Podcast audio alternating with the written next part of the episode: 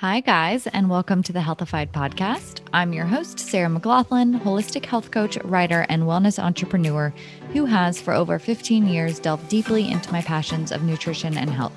Before we get started, this episode of Healthified is brought to you by our sister company, Gratisfied, a natural foods company I launched in order to make a more impactful change in the packaged food space. Our products are made with real food ingredients and blood sugar balance in mind. For a discount off of our products, visit gratisfied.com and use the promo code Healthified at checkout. Today's guest is Maegan Hodge, licensed acupuncturist and owner of her private practice, Centered Richmond Acupuncture and Wellness. For over 10 years, she has been treating and working with clients in the realm of Chinese medicine.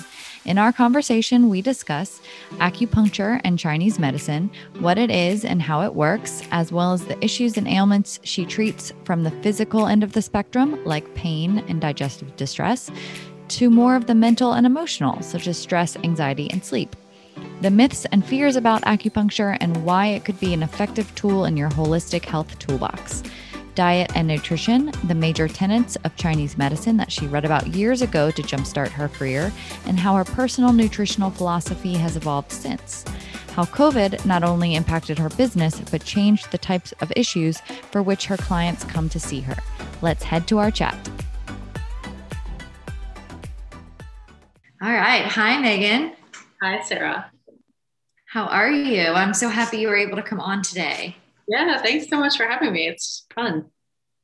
Yes. Um, so, for those of you who don't know, uh, this is Maegan Hodge, and she is my personal acupuncturist. Um, oh. I've worked with her off and on for years, and she's the founder of Centered Richmond Acupuncture and Wellness um, here in Richmond, Virginia. So I am so excited to bring her on. And it's so funny, we had to reschedule this interview due to weather um, last week, but that same exact day, I had a friend, and she was like, she texted me and she said, I know that you go to acupuncture and that you really love your acupuncturist. So, what is the name um, and how can I get an appointment with her? And I was like, That wow. is so crazy that you texted me today of all days about this. so, um, I can't wait to share all of this good information. Oh, yeah. Um, so, with that, if you could just start out and kind of tell us about your background and story and how you got to where you are. Yeah, sure. Um, well, when I was growing up, I was really, um, really interested in the sciences and really saw my career going somewhere um, in an orientation towards helping people. And then I thought it was going to be counseling or psychiatry or something in that vein. And so when I was at UVA, I studied um, psychology and um, for quite a while afterwards, really had my, like I had downloaded the application to apply to the Masters of Counseling um, program. I started taking some pre med classes. I couldn't really quite decide what direction I wanted to go in, but I, going in that direction just lacked something for me. I could never quite pull the trigger on it. And I knew I was looking for something that felt and sounded like helping people in a way that felt a little bigger to me, a little more. I didn't really have the terms for it at the time, but I was looking for something that was a little more holistic, a, tool for helping people that let me integrate all the things that were going on in their lives, all the issues they were having, whether it was pain or digestion or emotional stuff. I think talk therapy is amazing. I think it can be an amazing and profound tool, but I, I knew I wanted something just a little different than that. So I stumbled into this kind of by accident. Somebody loaned me a book and it was about Chinese medicine dietary therapy, which sounds so dry and so boring.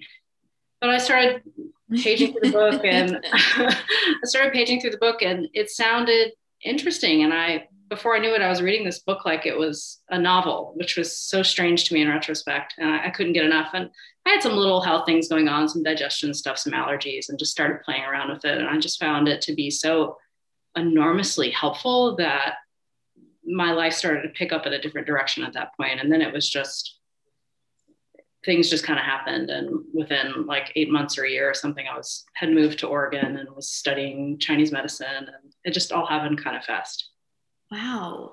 So that kind of pivot point where you were studying psychology and you knew you wanted to help people and it sounded to me as if you wanted to get more onto a holistic path obviously with um, medicine and health like had you heard of that you know prior or growing up or was it just kind of like this intuitive knowing that you know you wanted to kind of enter that realm more than the traditional it was um, maybe a little bit of both. I had heard of acupuncture. I don't remember the first time that I heard about it, maybe sometime during college. Um, I had a Qigong practice, which is kind of like a traditional Chinese meditation movement practice, sort of like a cousin of yoga. And I think I had heard of it there for the first time. And I thought going to acupuncture was kind of like going to a trade school, like uh, massage or something like that. And nothing wrong with that. But it, what I knew of it, it didn't, I didn't know that it could be so involved and so in depth and um, so thorough in helping patients with certain issues. And um, I remember graduate around the time I graduated from UVA, I heard a friend was thinking of going to acupuncture school, and I was so ignorant at that point about it. So this was 2003. I literally said to my friend who told me about it, oh, "What a weirdo! Who does that?" so that moment, in retrospect, to me is pretty hilarious now, and never say never, I guess. But um, yeah, yeah, something changed over the few years after that, and by 2006, I was in Oregon. Yeah. Well, speaking of, I mean, and kind of reading about your um, background on your website, I mean, you're pretty honest about how, you know, you grew up in an area in Virginia and you grew up in a family where this might have been perceived as kind of quacky, right? Yeah. So that, that to me, it's not, I feel as if wasn't super weird that you had that reaction at first just because of the background piece, yeah. but when you when you decided to kind of pursue this path, how did your family take it? Or what was um, the reactions from other people and how did you overcome that? Yeah. I mean, by that point in my life, I, I was well into adulthood and I'm, I think it's important to take care with the types of people you surround yourself with. And so I had really cultivated relationships with lots of people that were hugely supportive and thought it was going to be a fantastic idea and were really encouraging. And my family was was supportive too. My dad's biggest concern was actually more financial. He wanted me to, he really wanted me to go to business school and set myself up for solid financial ground, which is really mm-hmm. wonderful. Mm-hmm. I, really I can relate. Yeah, I appreciate that. Yeah. Um, so really at that point in my life, uh, you know, I, I, wasn't living in Franklin County anymore. And I, tons of people there think it's so cool and so great, but also there's a very, um, there's a very Christian community that sometimes, you know, feels has strong feelings about things like yoga or you know sort of mm-hmm. new wave or new age types of things yeah so, yeah but it was it was pretty good it was pretty smooth yeah and look at you now right? You've built an amazing business and you are a business person but you're doing what kind of aligns with you and your passion and and you know this so it's kind of the best of both worlds i would say. I think so. So i mean talking about psychology and what you studied for a good portion of um, college, I mean, do you feel as if that interest and that knowledge comes in handy now? Because, you know, I feel as if mental health is obviously getting more, I don't want to say mainstream, but it's getting to be more included in holistic health practices right? And and when i walk into your office like there's a good 15 20 minutes where i almost feel like you're my therapist. And i get to kind of like talk to you because especially with something like acupuncture right? And and i'm a yoga teacher. I've gone through training and i, I firmly believe that we hold stuff in our bodies um, and so you can't separate the two do you find yourself kind of like going um, falling on that to kind of help your clients? Um, I would say less as time goes by. Um, I'm not a registered counselor. Mm-hmm. Um, I think what I just try to do that feels so different for patients is to simply listen when they have things they feel like they need to share.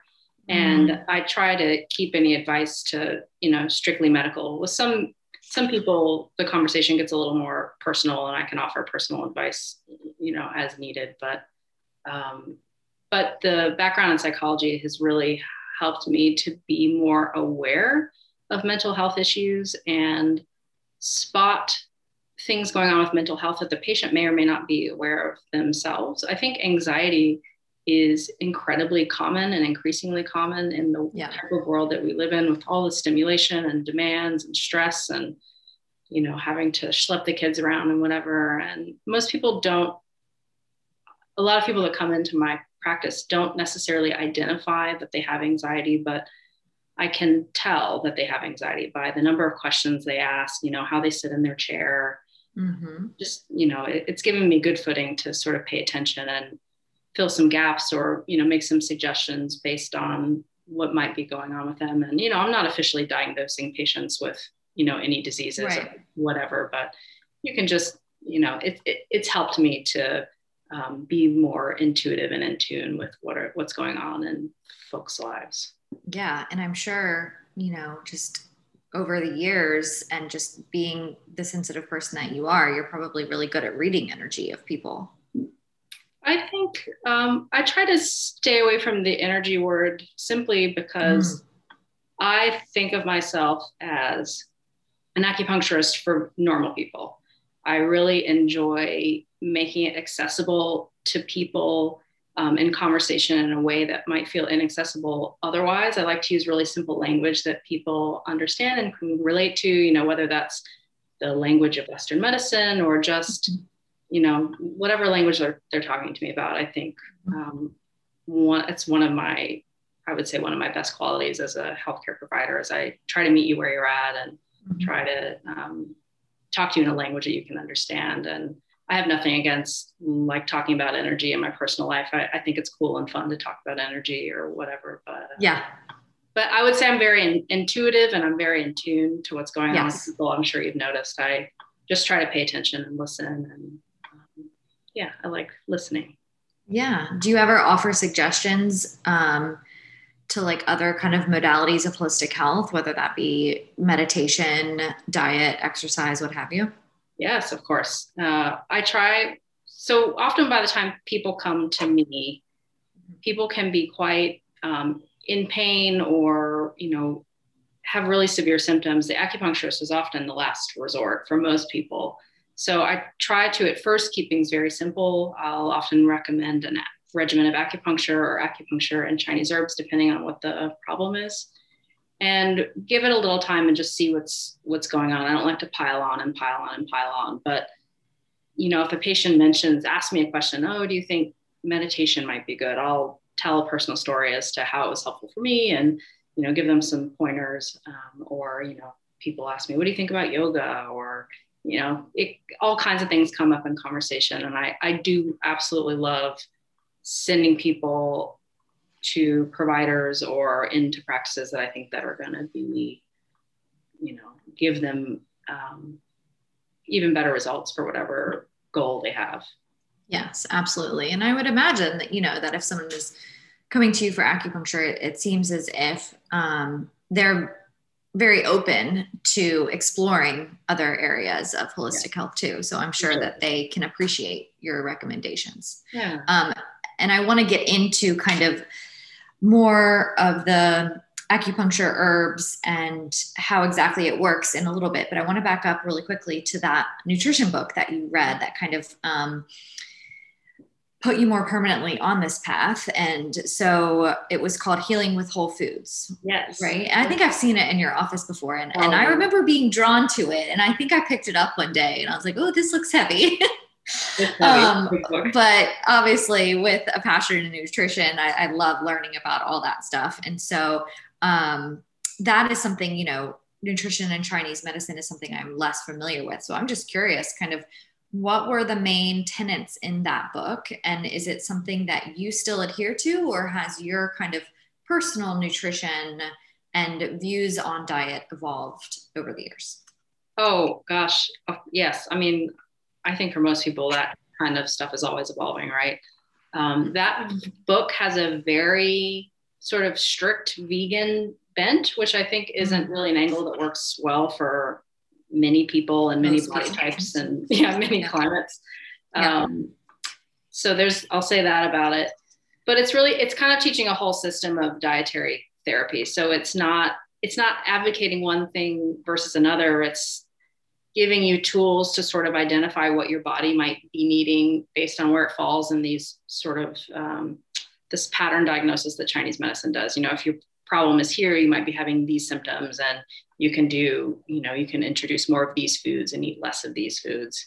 Mm-hmm. That's not really rigorous or dogmatic. It just gives you some guidance for, you know, healing yourself, which I think is something that we don't really have a language for in Western medicine with diet. There's there's so many diets, but we don't understand on a deep level what they do. You know, most of them are about losing weight or yeah, you know, something kind of along that, or having beautiful skin. And there's there's nothing wrong with that, but um, some people have medical problems and they need something to, you know, heal a digestive problem or treat their pain. Or so if you're um, somebody with medical problems, something a, a, an approach like that can be helpful, but it can also be confusing because the language is written in the language of another culture. It's right and feel really out of context for a lot of American folks. So I don't really like refer out of the book or whatever, but I definitely can um, use some of the basic principles to help folks.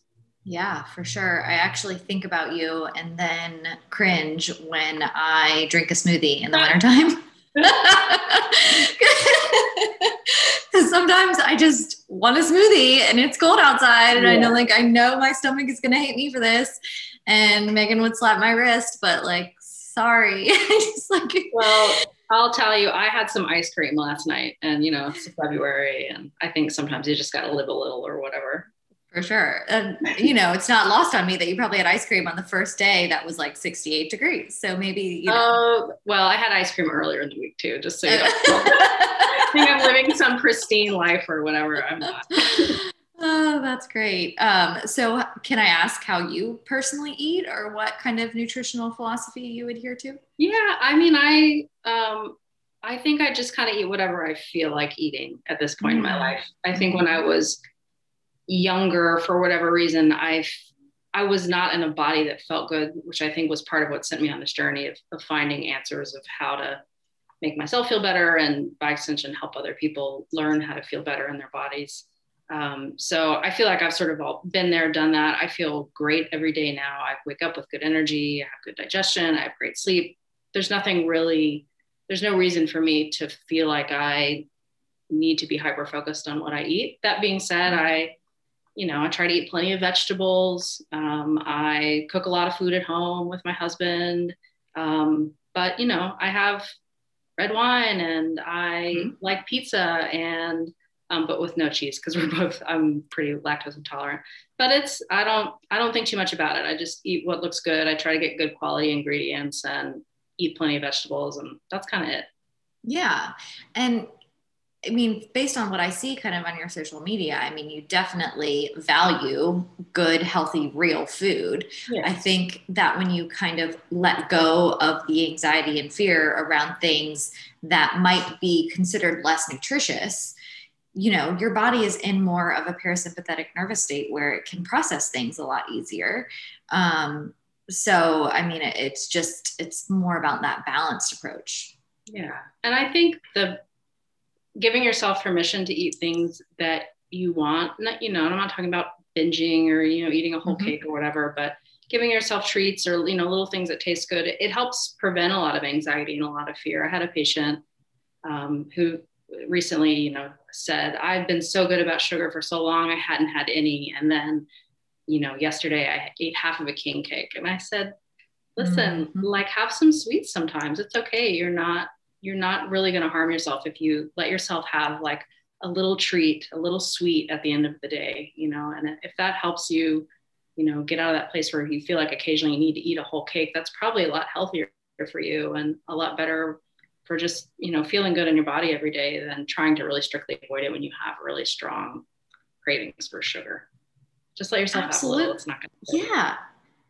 Absolutely. And with my health coaching clients, I tell them, like, I want you, like, right from the get go, to give yourself permission to eat whatever you want. And they look at me like I have three heads. but when you kind of, because the response then is, if I give myself permission to have whatever I want, I'll fly off the rails. And, and, you know, obviously there's some coaching on that side of things and um, disentangling the emotional attachment to food and, and, and, stuff like that. But, you know, think about the way the human brain works. You know, we tell ourselves we can't have something and we're going to want it even more. Yeah. And, you know, the human brain, like when there's that gap there, like, I mean, based on neuroscience, there's this, um, phenomenon called information gap theory. I mean, just out of curiosity alone, whether it's subconscious or conscious, we're going to try and, you know, eventually we're going to break. Um, yeah. but also just think about like when someone's like don't push the red button what do you want to do? You want to push the red button. So it's yeah there's like this no need for this like anxious white knuckling of it if you can kind of give yourself permission. But at the end of the day you know let's say someone was in a little bit of a more um a mindset around food where they felt a little bit more control and they were valuing good nutrition and then you said you can have half that king cake but do you want to right? And, and, then they were able to consciously make a decision where like actually no i don't because i'm feeling so good and blah blah blah blah. So when you can start from a place of permission first i feel as if exactly what you're saying people can practice more balance and moderation. Yeah. And i think one of the cool things about acupuncture sort of one of the side effects of it is that it helps going through a process working with an acupuncturist often helps get you in touch with how you feel when you do things. Mm-hmm. And I think that's really important with diet. You know, pay attention to how you feel after you ate something. Did you feel good? Did you feel not so good? And if you felt good, maybe do more of that. And if you felt terrible after eating, figure out why. You know, was it that it was fried? Was it that you ate too much? Was it, you know, what? I think you can feel good after you eat if you um, just start start paying a little bit of attention. And nobody Nobody exactly. teaches that. Nobody says pay attention to how you feel after you eat. Right, right. No, and the body awareness and being in tune to your body, but also working with your body. Like I feel like in our culture as women, we're almost taught that this body's not only like a separate thing, but it that it's something negative that we should be berating day in and day out and picking yeah. ourselves apart in the mirror. And like when you can understand that you're you need to be working with your body like in this beautiful symbiotic relationship then you know it's a lot easier to pursue health goals and achieve health goals from a place of self-love than negativity. Yeah and, and i, I think oh that, sorry go ahead there's a little oh i was going to say and i think acupuncture seems to be one of those ways that to get you more in tune with your body. Yeah and i think even that's all so important. And I try to think about what's the point when I do something, you know, why, why do this? What's the value in it? And I think the value in investing in yourself, time wise, money wise, effort wise, whatever, you know, why, why do all this stuff? I think none of it matters if you can't give yourself permission to enjoy your life, you know, and so many mm-hmm. people come to me because they're in such a desperate place especially chronic pain patients you know they're they aren't enjoying their life anymore and they miss the things that they used to enjoy and they they so want to get back to that and that's it's one thing to have it taken away from you and realize that you miss it you know that the enjoyment mm-hmm. of life but if if you haven't sort of been at that deep dark place and you know you're just you know younger woman who has all these like really conflicting messages about you know what to eat and why and how you're supposed to look. You know what what even is the point of all that self torture if you're not enjoying your life? Like I, i'm i i try to not put people on really restrictive diets. See a lot of patients come in they're like what are you going to tell me that i can't eat? And i'm like nothing. I'm not going to tell you you can't eat anything because it's so important that you enjoy your life. That's what i want to help you do. I want to help you get back to a place where you can enjoy your life again I think yes, exactly. liberating. For sure. Um, and I love that. And I think, you know, getting really down to your intention about why you're even pursuing good health in the first place. Like it's really just about the way that you want to feel. Yeah. So many people attach it to the number on the scale or, you know, clear skin or what have you. And again, there's nothing wrong with that. We all deserve to feel good physically in our bodies, but at the end of the day, we kind of just want to feel free and at peace and living a joyful life. And so if if the route to getting those health goals is, you know, laced with anxiety and fear and stress, well, you know, you can come out the other side and get the number on the scale and the clear skin or what have you. And it's no guarantee if you haven't done the inner work, right, that you're going to feel any better on the other side of that. Yeah. And you know, if you are so, in a yeah. place of fear, stress, or anxiety, you know, absolutely everybody's welcome here. It's a totally fine place to start. But um, I, I just like to I don't know. I, I, I think about what I do, and the phrase that always comes to mind is I enjoy watching the light come back into people's eyes. Like that's that's what I work. Mm, I love that. Yeah. It's cool. So that is a perfect segue to talking a little bit more about um, acupuncture and just kind of getting a little bit deeper into how it works. I mean, just kind of based on what I know and reading on your website, you know, it, it's used to treat so many issues, ailments, and um, illnesses from physical to emotional. Um, so, can you talk a little bit more about how that works, especially when it comes to things like physical pain um, and then more of the emotional stuff? Yeah. Um, I think there's a huge body of research that is starting to um, amass about acupuncture that barely existed 10 years ago. And I am, I honestly, I don't really stay up on it. Um, I have some very basic sense of how acupuncture works that I can help you with. But if anybody's curious, you know, go search PubMed. There's there's so much stuff now. Um, what I will say is with, with pain, I think the explanation is, is pretty simple. Um, a lot of chronic pain I find is from soft tissue dysregulation, which basically means tight muscles or tight connective tissue. And, you know, with needles, you can get into places that you can't easily with hands during massage or rolfing or whatever. And you can um, really quickly and efficiently reset some of these tension patterns that are in the body and over time retrain tension patterns out of the body. So if somebody has TMJ, they've got chronic jaw pain. You know, I will put needles near the ends of the motor neurons and the muscles to essentially reset them. And often the muscle will kind of twitch or spasm, or sometimes I'll use a little TENS unit, which uses just a tiny little bit of electricity to kind of stimulate that. Um, you know, sometimes when people get whiplash, the connective tissue is just really hard and frozen, and you can just sort of go in with little teeny tiny needles and just talk to the connective tissue and it will start sort of wakening up and softening and moving. And um, there was mm. something I saw a long time ago that was looking at how these little um, control centers in the connective tissue, like three inches away from an acupuncture needle, were like moving and responding and changing and changing the laxity in the connective tissue, which I just thought was so cool. It's like little almost pain-free little microsurgeries or something. So with the way it works for pain, I, I totally get it. You know, my, my science background totally gets it.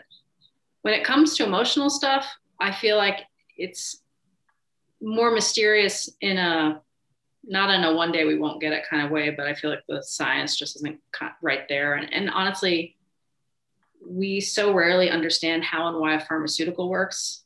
You know, like nobody knows why Prozac works, or, you know, maybe that's a bad example. I think we do know why Prozac works, but there are a lot of pharmaceuticals. We don't really understand how or why they work. Um, we just know that they do, and you know that's that's good enough most of the time. And you know maybe it's partially placebo, but I think ultimately with emotional stuff, it kind of boils down to um, there's that parable about what wolf that do you feed, you know, um, and mm-hmm. do you want to feed stress and anxiety and fear, or do you want to feed calm and feelings of positivity? And just doing something like meditation is just teaching your brain something new. I think acupuncture can be very similar. You're, you're giving your brain and your body the experience of relax and calm or pain reduction or whatever. And the more you repeat that experience, the more it's going to stick with you, the more you're going to form these new neurological pathways that stay with you over time. So um, it could be more complex than that. I don't know, but I know at the very least that's happening with people where they're, they're forming new neural pathways. I'm you know, I'm bringing them into this very controlled environment where things are very calm and a very specific way. The music is a very specific way. The furniture is a very specific way. And, you know, we talk in a very specific way and, you know, try to keep things very calm. And so from the minute somebody's walking in the door, the treatment's already started. Um, so, just, you know, just retraining people's brains, I guess.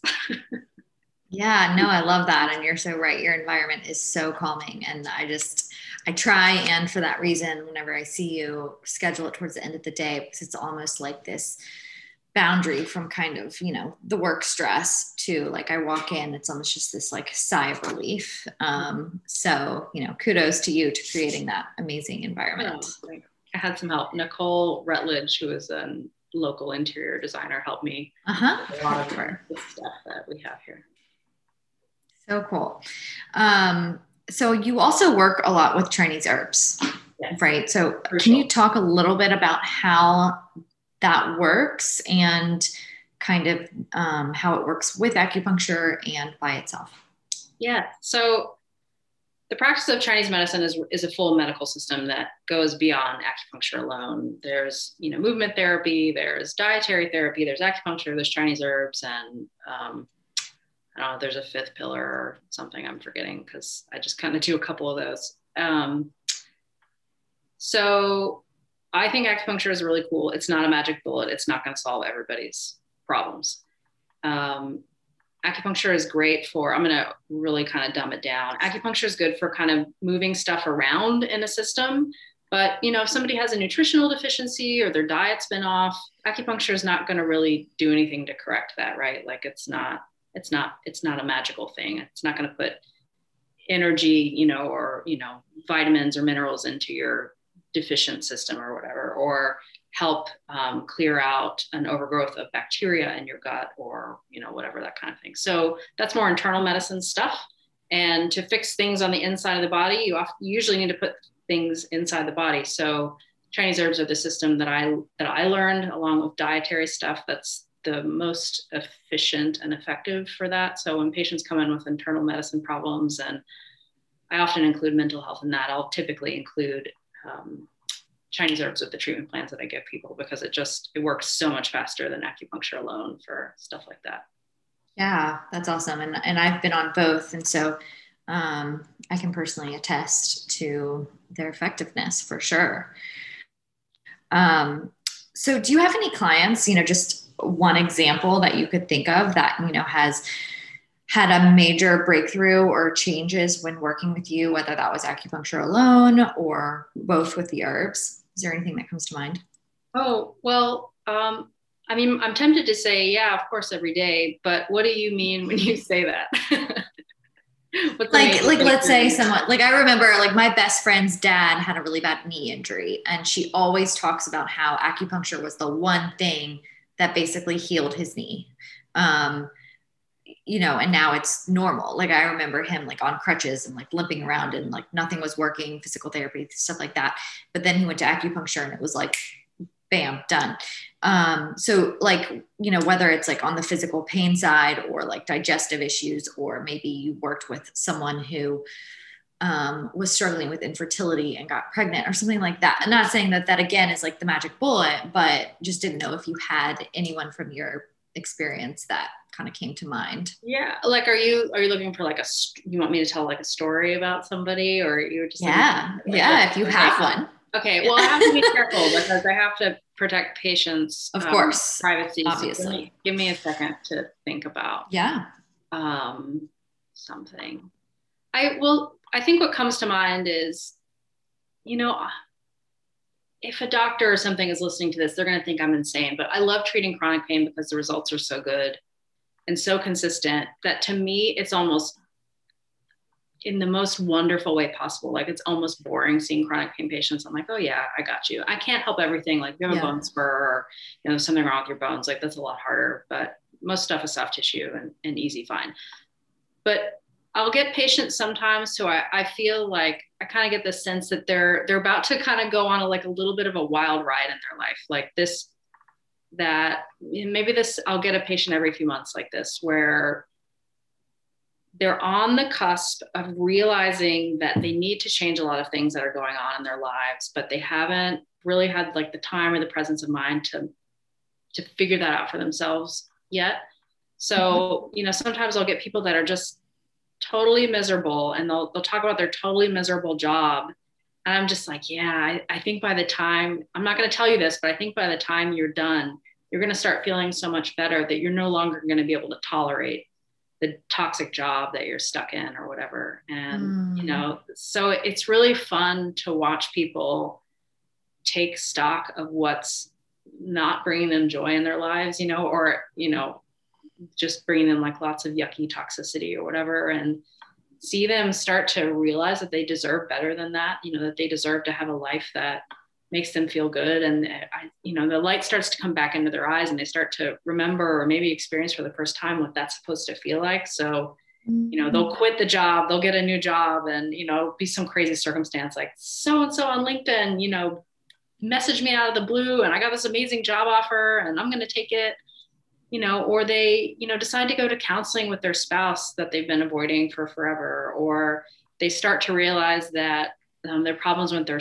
with their spouse aren't all their fault and you know they stop taking like total ownership and, and blame or it can manifest a million different ways. But it's really fun to when people come on on that level and you know they are um, reviewing everything that goes on in their lives and and just it's fun to see people decide to design a better life for themselves i think that's really cool mm. so i don't yeah. think that's really anything directly about what i do other than i just give them a taste of feeling good and they decide to like yeah. claim ownership of that it's really neat for sure. And I completely believe in that and how what you focus on, you know, grows. So I think that when you can kind of start a journey of wanting to feel good and then you realize that there's this major area in your life that makes you feel the exact opposite. You know you you kind of then embark on this um, journey if you will to just feel better in other areas of life. Yeah. And I will say, just in a completely different, more like medical complaint kind mm-hmm. of realm, it's really fun watching women who have had really horrible, like horrific murder scene periods their entire mm-hmm. life, you know, or really painful periods, or get really bad migraines around their periods forever. You know, they just, you know, they don't even know that something else is possible, and see them have a period where they're like, "Wow, that that actually wasn't that bad." like, yeah, yeah. be like yeah. oh, that's awesome. And I'm sure so many people listening who suffer from that will kind of appreciate it and maybe be inspired to explore acupuncture for themselves because I've heard very similar stories. Um, so, what are some of kind of like the myths and fears about acupuncture or, you know, kind of what you do in general? Hmm, myths. Well, 10 years ago when I started, it was more like, does it really work? You know, I hear less and less of that. I think it's becoming mm-hmm. more and more mainstream, which I'm so excited about. Um, the questions that I get these days are more like, does it hurt? You know, or a fear around the needles, which is yeah understandable. Our experience with needles in Western medicine is these huge injection needles, and they're really painful. And um, I'm not really a big fan of needles, so it's another kind of a funny reason that. Um, yeah. these needles are structurally so incredibly different. They're more like, I mean, they're more like a like the size of them is more like a coarse hair as opposed to what we think of as this really stiff, heavy, big gauge needle. Um, so even some of the most uh, extreme needle phobic people are always really surprised at how the needles feel is so different. Then the people that are true needle phobes really prefer to call them pins instead of needles, which I'm totally fine with.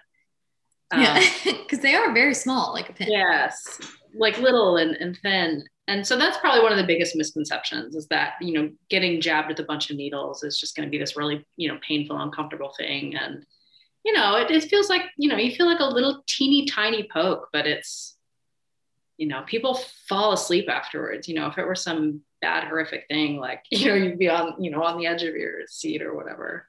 Right, right. That's probably the biggest yeah. one I see these days. Yeah. Sometimes people will ask me, like, do you reuse the needles? Like, good God, no. No, they go sharps disposal bin. They get shipped off to whatever medical facility deals with that stuff and one and done, sterile, single use. yeah. Oh my gosh. Yes. Yeah. So I mean, make a question to ask, like no shame to anybody that has that question, but Right. Absolutely not. Absolutely not. Yeah. So now there's nothing to be afraid of, and you shouldn't have resistance about acupuncture. Um, so, kind of going off on a separate tangent for a second, just selfishly, and because we talk a lot about sleep hygiene on yeah. Healthified, can you talk about acupuncture and sleep issues? And also, along those lines, like, and I think I've talked to you about this before. I, you know, I've suffered from sleep issues for years, and especially like I've gone through bouts of insomnia. And I wake up every single night between 4 and 4.30 mm-hmm. like it's like on the dot. And so i have a friend who is in chinese medicine. She's on the west coast but she would you know tell me that like oh waking up between 4 and 6 is connected to your lungs. And that's connected to like sadness and grief according to chinese medicine. And i'm like but i'm not sad. You know? Like i don't and I, my lung capacity is pretty great. Like i've never had you know asthma or anything like that. So i guess two parts to my question acupuncture and sleep and how can it help and is there that connection in chinese medicine about sleep issues and like organ um, you know how it relates to different organs Sure. Um, so with most sleep patients, my personal preference is to do acupuncture and herbs because often okay. there's, you know, something else going on. It's not sleep's complicated. Mm-hmm. You know, blood sugar, hormones, stress all feeds into it. So I like to do a real well-rounded approach, and then ask things about, you know, when was your last meal, and you know, did it have plenty of protein and mm. stuff like that. Um, I think it can be a friggin' game changer for sleep. Um, and that's the way I know how to treat it best. Um, what the second part of your question was, what was it? About like the organs in the oh, body yeah, and yeah, how like waking up at like 4 a.m. Have you heard that? Oh, I'm sure. Oh, yeah, okay. of course. Um, there's huh. Chinese medicine diagnosis is all about patterns. And so it's easy to take, and like this, your friend was just chit chatting with you and like yes she's right it can be associated with that but in like real a real like patient relationship you tend to not like take a single symptom out of context. You're looking for groupings of symptoms. So a lot of mm-hmm. patients will have you know i don't know let's talk let's say you're doing a really simple diagnosis based on five element or something.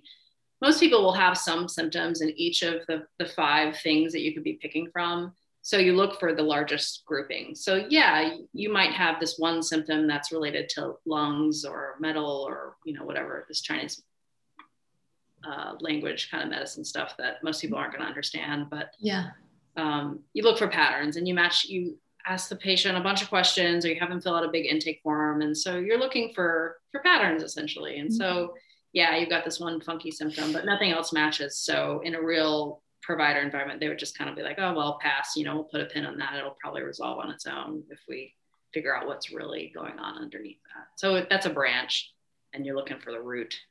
Gotcha. Okay. Yeah. So acupuncture and herbs for sleep issues. Check. I, I, need to come back to you. Um, but along those lines, I am actually pregnant right now. Um, so can pregnant women do acupuncture and herbs or theoretically yes, I almost never give pregnant women herbs just because. Gotcha. Yeah. You know. Yeah. So sense. it's I, an abundance of caution is, is uh, right. Okay. And I just didn't get great training in that. It's not yeah. that you can't, or if mm-hmm. your acupuncturist is giving you herbs while you're pregnant, that it's bad. Like absolutely not. I just that's just my thing. Yeah, but they can. But pregnant women can do acupuncture. Oh yes. Oh my god. Okay. Okay. Good morning sickness, come see me. yeah. okay, got Congratulations, it. Congratulations, by the way. That's oh, amazing. Oh, thank you. Um, yes, we're very excited. Um, all right, so shifting gears a little bit. So, um, what I want to know is you obviously seem like you're a wealth of knowledge and you've probably learned so much about health and the body. Um, what are you learning about now? What is exciting you now oh these days? Um, it's super nerdy. It's very I love it. Not related to Chinese medicine at all. I've been I went to grad school in 2006. I have been practicing for almost 10 over 10 years if you count my last year at school where you're treating patients but just like under the supervision of a doctor. Mm-hmm. So at, at this point in my career, like I, I, feel like I've pretty well got it down. You know, I, I come to work, I treat people, and I go home. And um, it's been a funny time to try to have new hobbies because of the pandemic. So I got really interested in learning about investing um, about a year ago, and so I've just been kind of dabbling there, kind of more of like my science and math brain, which really gets um, no play at, at work.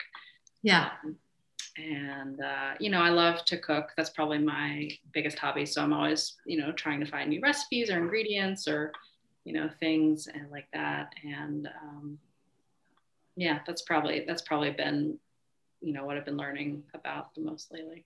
Yeah. What's your favorite thing to cook? Um, what is my favorite thing to cook? Um, something new is my favorite thing to cook. Mm. i always love something new. But i will say that probably my like signature dish is something I call wine chicken. Cool. Um, um, I will give you the recipe because it is super simple. Basically, you take whatever cut of chicken that you want, but it needs to be bone in. So we like uh-huh. thighs. You dredge it in um, egg, and then you dredge it in uh-huh. flour, uh-huh. and you just sear it in the pan, both sides, get it nice and brown. And then um, so like sometimes I'll do a whole chicken and I'll have to do a couple of rounds of searing and I'll have like a pile of, you know, breaded chicken, um, you know, in olive oil, nothing like, we're not like talking like deep fry or whatever. You're just browning it. And so it gets this nice crust and you put all the pieces of chicken back in the pan and you pour, um, I do like a, like a kind of a sharp olive oil. We're not talking about like deep frying or anything like that. You're just browning basically then you you know I'll have the pieces aside and I'll I'll bring them back in the pan when they're all done and I'll get like a really um, nice kind of sharp acidic bright Sauvignon Blanc and pour it you know maybe like a third of the way up the chicken just enough to keep it moist um, while you cook it. So you, then you put the lid on and I cook it for about 45 minutes on the stove low heat um, like medium low. Um, on my stove it's like a three instead of it goes up to a nine um, and then it's it's like a little crisp at the top and um, a little bit of breading, but not like an insane amount. And it's just like really tender fall apart. You know, salt and pepper, of course, don't forget that. And um, over right, some exactly. some rice, you know, chicken and rice, classic dish. That's just I, just something I kind of made up one day, and everybody seems to love it. Oh my gosh, that's amazing! You made that up. I was like, oh, I should like you know link a recipe on on the interwebs too. But it sounds like that sounds so good. Sounds so well, good. Right. chicken. Yeah. Yeah. so speaking of the pandemic, I just want to quickly talk about COVID. And, you know, obviously this is weaved its way through all of the interviews that I've done. Um, did it impact your business? And how did oh, it affect affect you? And how did you kind of did you did you notice different um a difference in the things people were coming to see you for? Oh yeah. Good questions. Um yeah i mean business really dropped off about a year ago. Um, we were just slammed busy in mid-march. And then when the stay-at-home order came it was just like crickets I had about 20 people that were coming um, once a week. And back then, you know, you, I'm sure you remember, we didn't really know much about the virus or how easily transmissible it was. And I had started to hear about it in mid January. So I had been very aware of what was happening. And I was pretty sure I was just I was crunching numbers. I was like, you know, putting in cases in an exponential calculator and going like, oh gosh, there's like almost no way that this isn't coming for us. So I was prepared sort of I hired an old friend of mine who is a really amazing PhD um, infectious disease epidemiologist who does consultations with businesses. So she, um, we consulted. She lives in France now, actually, so it was over Zoom. I, you know, gave sent her a video of the clinic, what everything looked like, and she just gave me a to-do list. She was like, "Do this, get rid of this. The blankets have to go. The water tank has to go you know, hand sanitizer here, hand sanitizer there, you know, what's going on with your HVAC unit. She just like walked me through everything. It was amazing. So I had everything wow. set up and um, so that felt really good. And I kept the patient load really low for a while, months until just we had like a sense of what was going on. I just wanted everybody to be super safe. I didn't want to, you know, give anybody any unnecessary risk. I felt really good about being here. My staff felt really good about being here. So I, that was a pretty good barometer. Um, but we just did a ton of stuff. And but a lot of acupuncturist office, like they didn't have that resource. They were closing down. You know, people will stay right. closed for months. It was a really mixed bag. And then um, you asked me about that. Did you notice a change oh, yeah. in the? Yes, that's been crazy actually. So you see patterns in populations, like you know, I, th- I think on an individual level we are super different but a lot of us do the same stuff. You know we work we go out to eat at the end of the day because we're tired. You know we sit in our office chairs a lot or our school chair or whatever. It's a lot of sitting and a lot of eating at restaurants in richmond in general right? And a lot of like drinking yeah. beer at breweries and you know having fun on the weekends. Fun. Yeah. So the root, you know, we were talking about like roots and branches. The root of what I was seeing with a lot of people before the pandemic was basically just like gut dysbiosis, sort of running rampant and causing lots lots of inflammation in the body. Mm. And when the pandemic started, it completely went away. Like I was seeing these like really thick tongue coatings. Um, the tongue coating is literally gut bacteria in the mouth. And so a thick tongue coating is literally like an overgrowth of gut bacteria coming into the mouth. And like that all disappeared on most people. Um, and also, um, you can kind of look at the tongue, this like the size of the tongue as an earlier indication of inflammation in the body or water retention. And like people's tongues started shrinking. It was wild. So like all this like gut dysbiosis stuff from, you know, having too much fun on the weekends basically started to go away. And what started to happen was the words don't matter. In Chinese medicine, we call it liver qi stagnation. But basically, it started to be patterns of people having problems, predictable problems from sitting around too much because we're all stuck in our houses, right? You know, and like working at weird like workstations at home that really weren't ergonomic or whatever. So it was pain and people just feeling like really restless and grumpy and stuck and just kind of like um, you know, we think of it as just getting stir crazy, but all this right. physical symptoms can come with it. And so that's what it turned into. And um, it's kind of stayed that way. It's gotten a little better, I think, for some people, but um, it's been really fascinating to see how it's changed. I know. I don't know if people can know right now. but My eyes are like, I'm like wide. I'm like, this is very fascinating.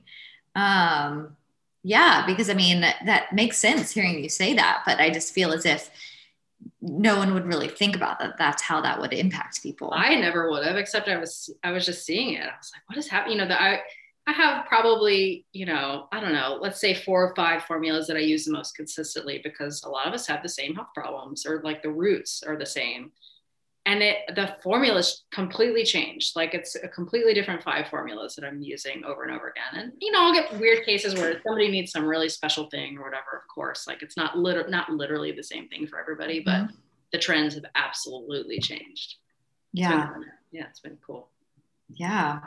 And you know the whole liver health thing we've i've written a couple um, published a couple articles about liver health on healthified and that always fascinates me too. And speaking of like, with regards to how you say you use the tongue to detect different things, I remember coming into your office the first time for our first session and you took my pulse. Mm-hmm. And you, after like five seconds, were like, Oh, have you had mono? And I was, I was like, Well, as a matter of fact, I have. Like, are you a mind reader? What is going on? Can you just, I, I just think, just for my own personal interest, how do you do that?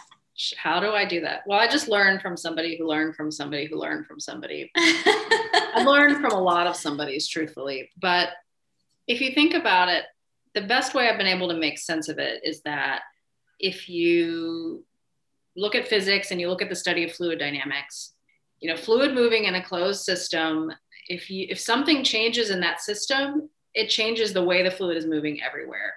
And so basically all pulse reading is is um, without realizing that it was that it's just a, a study of fluid dynamics so mm. if you know something swells and expands in one area of the body or shrinks and contracts it um, you know once we're always taking the pulse in the exact same place it turns out that it affects the pulse in very pretty predictable ways which is you know it sounds really mysterious i think until you you think about it that way and so yeah. it's not an exact science it's not like doing an MRI or CT and like knowing for absolute certain, but just like, you know, taking the symptom out of context, like, you know, your lungs are fine, you know, sure.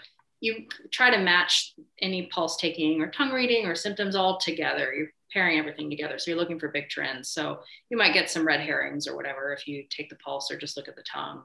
Um, so you match everything up. Yeah. So bottom line is like your body is this amazing, fascinating machine. And um, I think so. Yeah, agreed. All right. So my last question for you that I ask everybody because I have a personal fascination with morning routines and I love hearing about different ones. What is your morning routine? My morning routine, our alarm goes off at about six. Um, we're both out of bed by 6.30. Um, I shower. I go downstairs. I make coffee and um, that's the first thing after the showers the coffee big coffee fan. Used to be a big tea drinker um, until I started. I started getting some kidney stones. Um, I think from the oxalates in the tea, so I switched over to coffee. It seems to work a little better for me, but I still love tea. And um, yeah, then breakfast, and you know, I'm I'm a healthcare provider first, but I'm also a business owner, so I my brain is the sharpest in the morning. So yeah. I'll try to do all of the just, you know, kind of boring business running things, my Instagram posts and whatever, kind of in the morning. And I'm more in this space for like meditation or slowing down, kind of like late afternoon. So if it's a day mm. I'm not at work, I like to do that kind of stuff then. Um, so yeah, for me, I'm in the mornings, I am just like chomping at the bit, ready to get some stuff done. Even on the weekends, like I, I don't, I can't sleep in. I lost the ability to do that years Same. ago. So I just get yeah. up and start doing stuff. That's uh, that's what I'm like. Yes, let's, let's yeah, you too. yeah. Hence why our interview is in the morning because that's when my brain is the sharpest. And so, um, yeah, I totally agree. And if people can kind of understand that about themselves and the periods of their day when they're most productive or least productive, like I try and kind of leave like the tasky check the boxes that doesn't take a lot of brain power kind of for mid afternoon and then later afternoon i'm just kind of like you know i'm ready to go home and read so it's i totally get how that works for sure but coffee is important and breakfast is super important if i miss breakfast um, it's going to be a scene i mean here yeah what what what's your favorite breakfast these days we rotate um some days it's like a I like kite hill yogurt. I've mentioned that I'm lactose intolerant. So if I say mm-hmm. yogurt and granola, people are going to be like, what? but we do that um, sometimes, or eggs. Um, my husband makes some mean scrambled eggs, little piece of toast, some fresh fruit or something. Um, I try to, in the, as I'm sure you're aware, you listen, you, you've listened to me spiel about this. I try to not eat cold food in the winter. Um, yeah so the yogurt is more of a, a summertime thing for us. Um, what else do we? Uh, you know, sometimes it'll just be like a little piece of toast or something, or sometimes like eggs and sausage. It, it's just it's all over the place, and just literally whatever yeah. I'm looking for. It's nice. yeah, I love that. I love that. Um, well, thank you so much for coming My on pleasure. today. This is Thanks such a an eye-opening conversation. And um, before we sign off, where can people find you? Oh, sure. Um, so if you just type in centeredrichmond.com, it'll take you to the website. Um, I'm on Instagram. I think my handle is centered Richmond Acu. I think.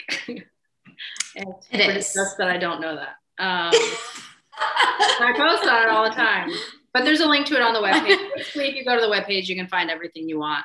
I post um, free videos on Instagram probably about once a week lately. So if you're just in for some free health tips, you want to just learn a little bit more about yourself, you can follow me on Insta. And otherwise, we do free consults. So if you have a health problem and you're just kind of curious to hear about what it would take to get you feeling better, you can schedule those on the website. Awesome. Well, thank you so much. I know so many people are going to be looking you up. And um, if they haven't tried acupuncture in the past, then hopefully you are considering it because it is just another tool in your toolbox that you can do to be feeling your best self. So, really appreciate all the wisdom. And it's so great to connect. And I hope you have a great rest of your day. You too. All right. Bye. Thank you so much for listening to the Healthified podcast and hope you enjoyed this episode. If it resonated with you, please share it with a friend or rate and review the podcast, which helps us share the health with more people. For further learning, be sure to check out the linked resources in the show notes, and you can connect with us on Instagram at Healthified and at Gratified. Until next time.